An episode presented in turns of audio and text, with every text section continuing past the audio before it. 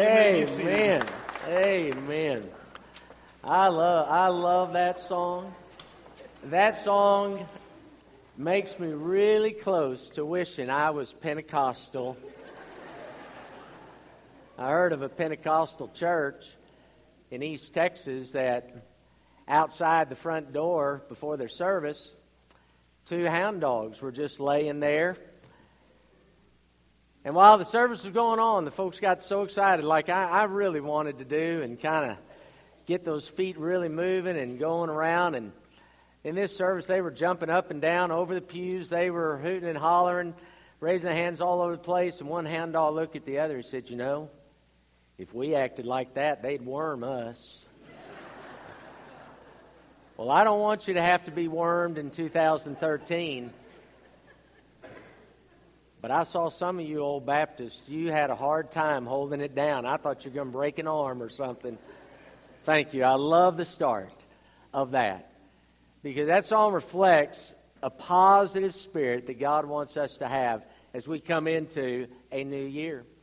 In 2013, wow, that's hard to sometimes fathom. We move so fast, and I was walking and around in Bible study this morning, and uh, one comment, one fellow said, I can't believe we're already a week through the new year. It is a new year. And the new year always gives you and I, it's just natural to our lives, an opportunity to think about fresh starts. And people all across the world, it's not just whether you're a believer in Jesus Christ, though we have the greatest reason to always set wonderful, positive goals in our life. But it's very natural for people to make New Year's resolutions. And the reason that, whether people recognize it or not, the reason that it's so natural for people on a new year to want to make resolutions is because every person, realizing it or not, is created in the image of God. Now, that image of God, because of sin, has been marred and broken but the image and the desire to be the very best that one can be is innately found inside of the human spirit. The problem, because of obviously sin, is people always tend in the world to focus our resolutions on things on the outside. You know what the top resolutions are? Every year after year, that th- are things such as this I'm going to eat healthier right. I'm going to get fit. I'm going to lose weight. I'm going to manage my debt. I'm going to manage my stress. I'm going to quit a bad habit. It usually revolves around smoking or alcohol or another habit. Uh, I'm going to save money. I'm going to volunteer. It's kind of interesting. Those things are always in the world. They tend to go on the outside of our lives. Nothing wrong with any of them in and of themselves, but they always are focused on what's on the outside. For the world doesn't understand the real resolution is the desire to be like Jesus more and more on the inside.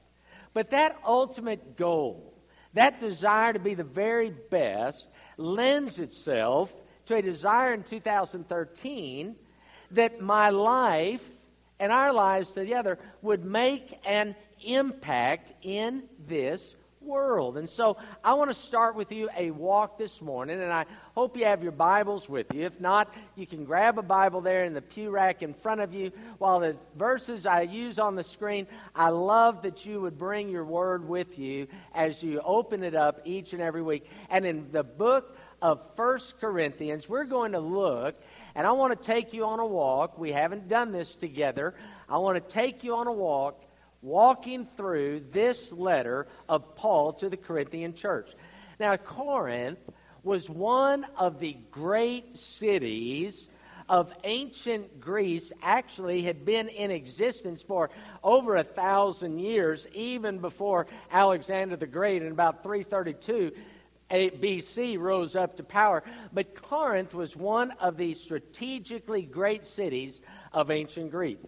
In 146 BC, the Roman Republic, the Roman armies came in and they destroyed the city of Corinth.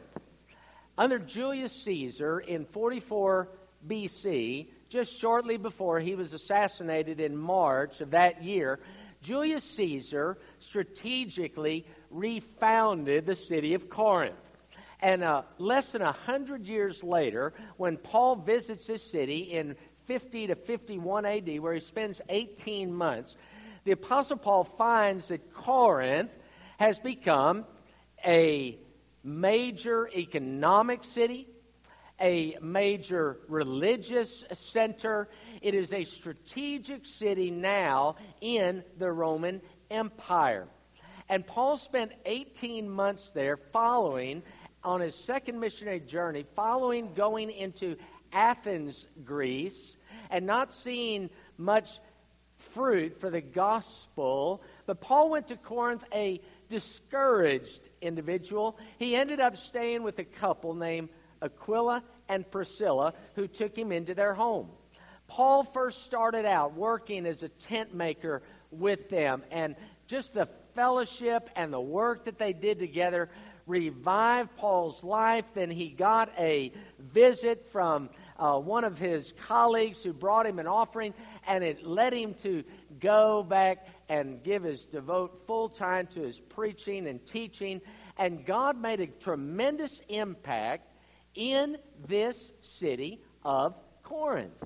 And we read about that impact actually in verse 1 and right at verse 2. It says to us, Paul, called to be an apostle of Christ Jesus by the will of God, and our brother Sosthenes to the church of God in Corinth.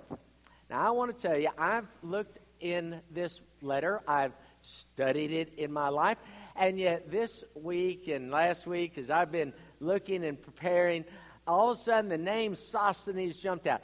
And if you could have told me who is Sosthenes, uh, I would give you an A plus with bonus points in Bible trivia.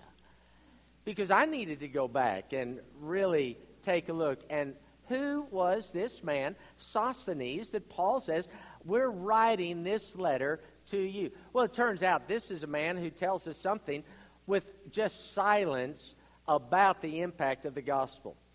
You go back to Acts chapter 18, where it records Paul's coming and staying there in Corinth, and you will find that early on, the Bible says that the ruler of the synagogue was a man named Crispus who came to know Christ. Along with his entire household, they were baptized as believers.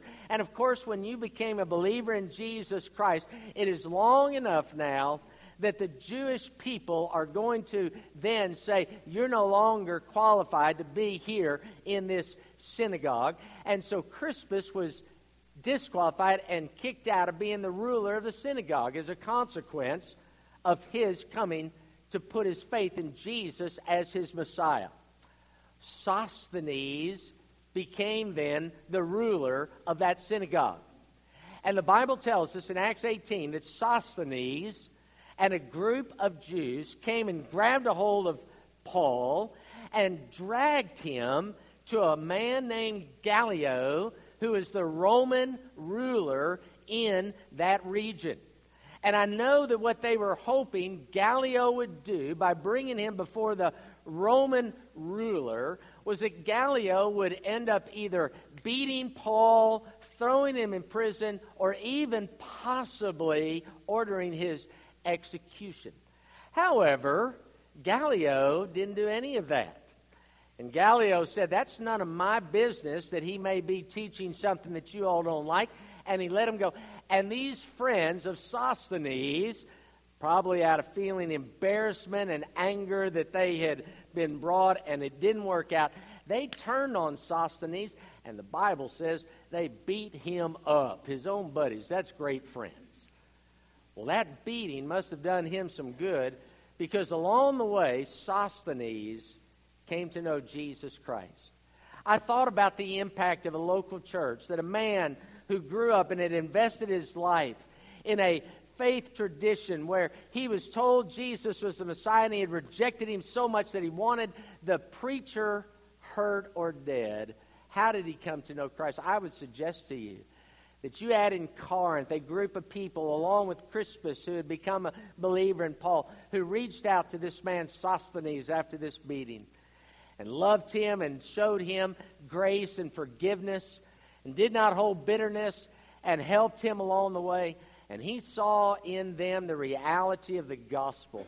You see, the Corinthian people were used in a mighty way to end up reaching many people for Jesus Christ. And what Paul saw in them in that 18 months was a church that had been so wonderfully gifted by God that they had a tremendous impact in the world. Well, Paul then, after he left, a few years later, he gets a report that the church in Corinth is having a lot of struggles. They're having internal dissensions and they're having difficulties. And so Paul writes this letter to them to address some of the things that he has heard. In the letter, he's going to challenge them, he's going to chastise them. Sometimes he's going to correct them, he's going to command them. A few times he will commend them. But the whole premise that he starts with in chapter 1 is, folks, I want you to know you are blessed by God. He lifts them up. Child of God, First Baptist family, I want us to start 2013. Marvelous things lie ahead. 2013, I want to start this morning with a premise to you. How blessed you are by God that God wants you and I to be a church and individuals of impact. And the first thing that we find in being blessed by God, and the reason that I can say you are a church of impact is first, you are set apart. You have been set apart for Jesus Christ. Look at verse 2 and 3 again. Paul writes to the church of God in Corinth, to those sanctified in Christ Jesus and called to be holy, together with all those everywhere who call on the name of the Lord Jesus Christ, their Lord and ours. The word church. In verse 2 is the Greek word ekklesia. Ekklesia is made up of two words, ek and klesia, uh, meaning the called out ones. Uh, it is the word for assembly.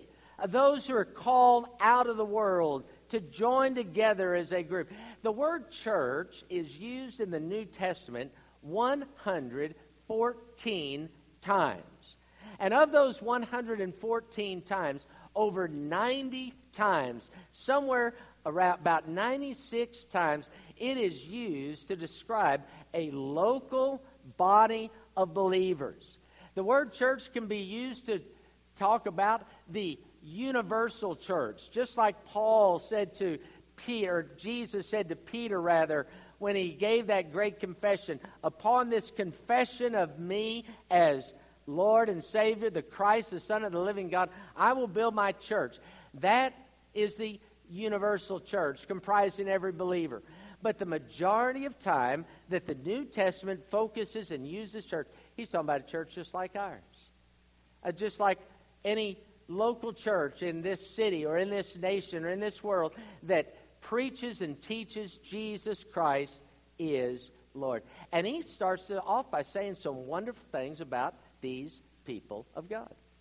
Now, some of you may be fans of the radio host and author, a guy named Garrison Keillor. Garrison Keillor is best known for his radio program, A Prairie Home Companion. And Prairie Home Companion is simply stories that he tells about a fictional town called Lake Wobegon and the famous line in, that he uses when he describes Lake Wobegon is this Lake Wobegon is a town where all of the women are strong, all of the men are good looking, and all the children are above average. That's a great town. All the women are strong, all the men are good looking, and all the children are above average. You know, that's been used so much over the years that there's even a term uh, psychologically used called the Lake Wobegon effect. And the Lake Wobegon effect simply identifies and says there is a natural tendency uh, among humans to overstate one's abilities or the abilities of those we love. Now, I promise and I understand that there's not a grandparent in this place that is guilty of the Lake Wobegon effect when you talk about your grandkids. They're all above average. However, the reality is that that's not true of anybody. How can you have average if everybody's above average? Somebody is. Listen, Paul and Jesus were never guilty of the Lake Wobegon effect. The reality is that when Jesus Christ talked about his church and the gates of hell not being able to withstand the onslaught because of the impact that the gospel would make, and when Paul comes and he talks about this Corinthian church as being a blessed church set apart by God, the church is not a human organization. The church is, properly understood, a divine organism. The church is a living body, Jesus Christ being the head, and the church being his body in this world. When Paul talks about you and I being sanctified, he uses a word that means we are set apart by God for special use. Having a relationship with Christ in my heart, I have received the down payment of His Holy Spirit into my life. And every child of God has received the Spirit of God in your life. And because of this, Paul would say other places, I can do all things through Christ who strengthens me. The fact is, is this is not something that we do to ourselves. It's not something that we conjure up. The very verb tense means that it is something God does in our life, and it is a permanent condition.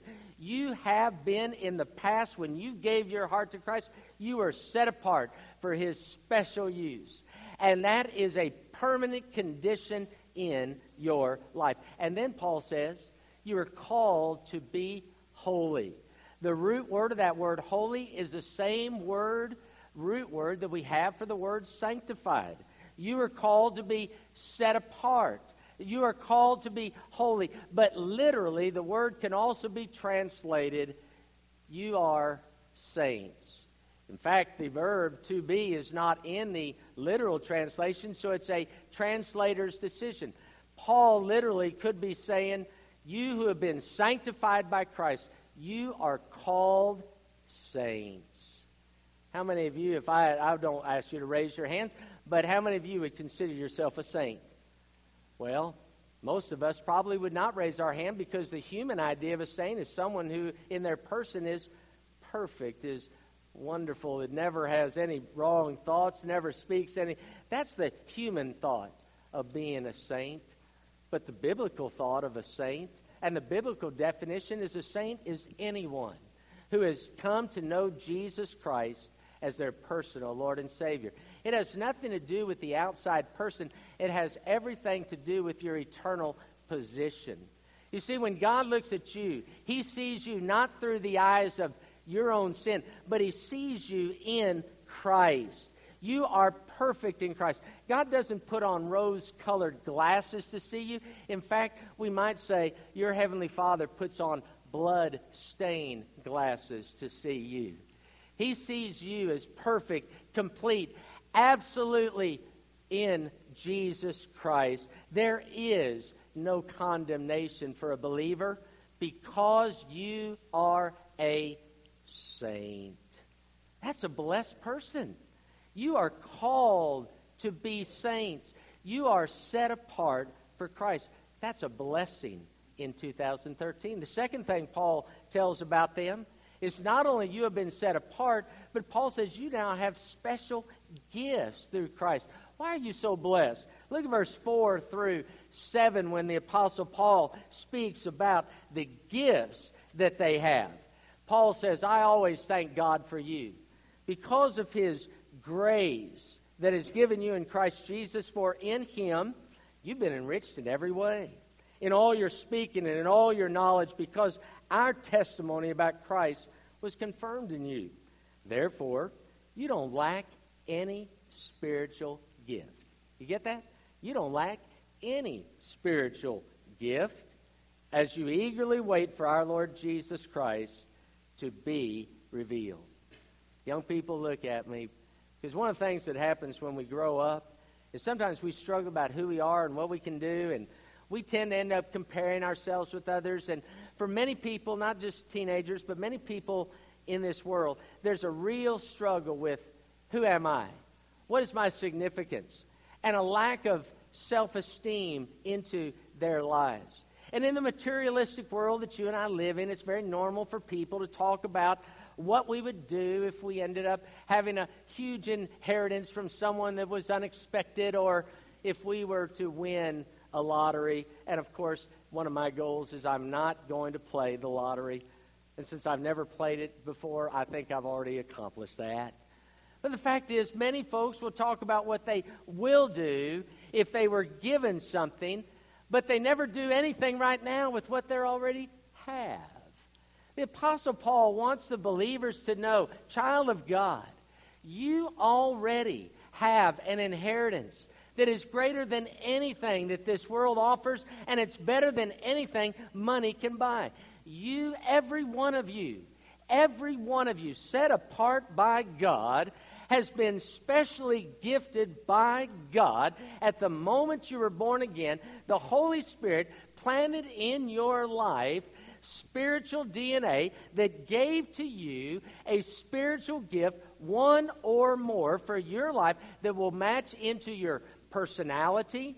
It will go along with your human talents and enable you to be used by God in special ways. It's grace gift that Paul talks about. This grace, this gift that's given to you, it's all given to you within the sphere of your relationship with Jesus Christ. What a, what a word for 2013. What an understanding of who I am in Christ. Set apart by Him, gifted by Him. And Paul says there's nothing that is lacking in your lives. He's talking about in the totality of the church. Listen to me, nobody, not everybody has the same spiritual gift. We don't all have exactly the same gifts. They overlap.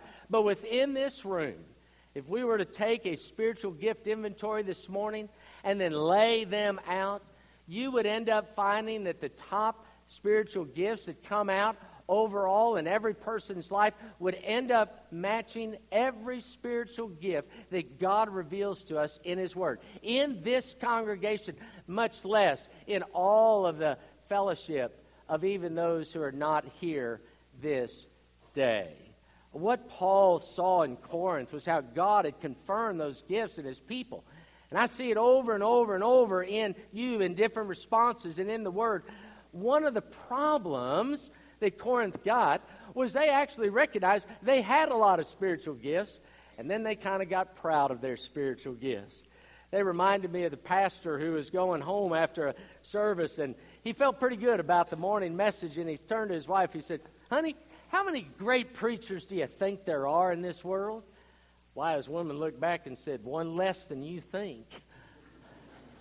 put a little, put a little lid on it. Uh, there's no room for pride because the gift is not something that you conjure up, it's something that God gave you. It's a gift, not based on anything you earned, it's based on His measure of favor for how He wants to use you. Sinful man, set apart, saved by His grace, gifted for His service. Their abuse and wrong attitude did not negate the fact that they were a blessed church. And you, First Baptist family, you are a blessed church. Everything that God wants to do in 2013, He already has made possible because every one of you been set aside for His special use. Every one of you is gifted in a special way. And then finally, Paul will come and he says, You're blessed and you are secured by Christ. Look at verse 8 and 9 as he concludes this introduction. And Paul says now, He will keep you strong to the end, so that you will be blameless on the day of our Lord Jesus Christ. God has called you into fellowship with the Son, Jesus Christ our Lord. He is faithful. You see where Paul's focus is? Family, I challenge us in 2013 keep our eyes fixed on Him. Keep our eyes fixed on Him, the author and the finisher of our faith. Many times when people get their eyes off of Jesus and they look at the human things around them, they end up tending to find themselves out of kilter and in disagreements along the way. Keep our eyes fixed on Jesus. He who calls you, the Lord Jesus, he said, will keep you strong and blameless. It's a judicial term, unaccusable, unimpeachable, free from any charm, charge because Jesus paid the penalty for our sin, and no charge can be leveled against God's people. We'll be judged not on our lives eternally, but on His perfect life. And Paul makes this conclusion. He says, He, Jesus Christ, our Lord, is faithful. The man you see on the screen a man named John Tumlinson. John Tumlinson has a picture here as you see on the beach with a beautiful Labrador retriever named Hawkeye. John raised Hawkeye. They spent countless hours together. John was a petty officer, first petty officer at a Navy SEAL. John was commissioned and sent, along with his unit, to Afghanistan in 2011. On August 6, 2011, John Tomlinson, Navy SEAL, was killed in action when his helicopter was shot down with a rocket launched grenade. At the funeral for John, a wonderful young man that knew the Lord Jesus, I could tell by the history I read and things that had been said. John's funeral was attended by 1,500 people. When John's family came in to that service, they brought his beloved pet, Hawkeye, along with them. Hawkeye came walking in. And when John's best friend got up to eulogize John, Hawkeye left where he was, followed the man, and laid down at the foot of John's casket and stayed there the entire time. And when I saw that a year ago, my heart was moved, as many people around the world were moved, by the show of faithfulness of this dog to his master. And I thought about how the master had been faithful and loved on Hawkeye. And Hawkeye then, in his master's time, showed the only way he knew how how he would be faithful to John. Our Master Jesus Christ went to the cross because he loved you and he loved me. He died in action, buried in a tomb. But he did not stay dead, and he's not dead today. He rose the third day, and he lives forever. And my Master Jesus Christ is faithful to me. He's faithful to you. My question in 2013 Will you be faithful to Him? Will you bow with me?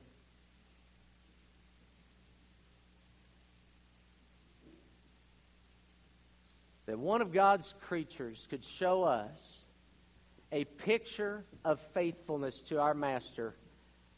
In 2013, I ask you in your own heart this morning would you set a resolve in your spirit, not for what you will just be on the outside, but what kind of faithful child of God you will be on the inside to be like Jesus. Oh, you are blessed. You're blessed. God loves you and set you apart. He gifted you with special gifts, and He has secured you by His blood for all of eternity. And now, this morning, there's some of you that today you need to start 2013 and say, Lord Jesus, I'm sorry for my sin, but I want you to come and be my Lord and Savior. You've never identified a time when you've given Him your heart, and you can't honestly say that you know that heaven is your home. Today is the day. We invite you to come and pray and talk with one of our ministers. Some of you are already believers, but you don't have a church home where you're living out and using your gifts. Would you be faithful? We invite you to come, and right now, the Holy Spirit of God is talking to somebody's heart that I need to be a part of this church family. And Father, I pray that in this invitation, you'll draw people. Some out of the balcony, some here on the floor. There may be a teenager here in front of me that today is the day to make a decision for 2013. There's some adults that need to be a part of a local family. Father, I pray that we will not go any farther without demonstrating that we have a love for you. It's even greater than Hawkeye's love for John. And God will be faithful in Jesus' name. Will you stand to your feet? Our staff comes here to stand to meet you. Somebody out of the balcony here on the floor, a teenager right here. God's calling you a family. Dad, you take the step. You take the lead. As we sing.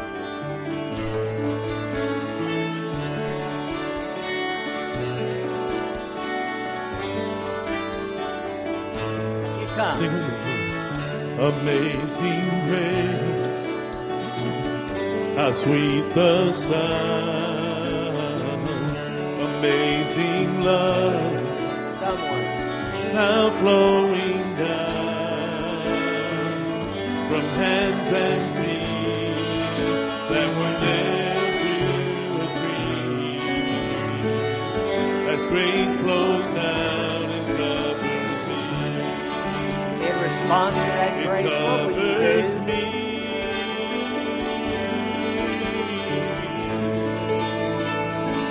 It covers me.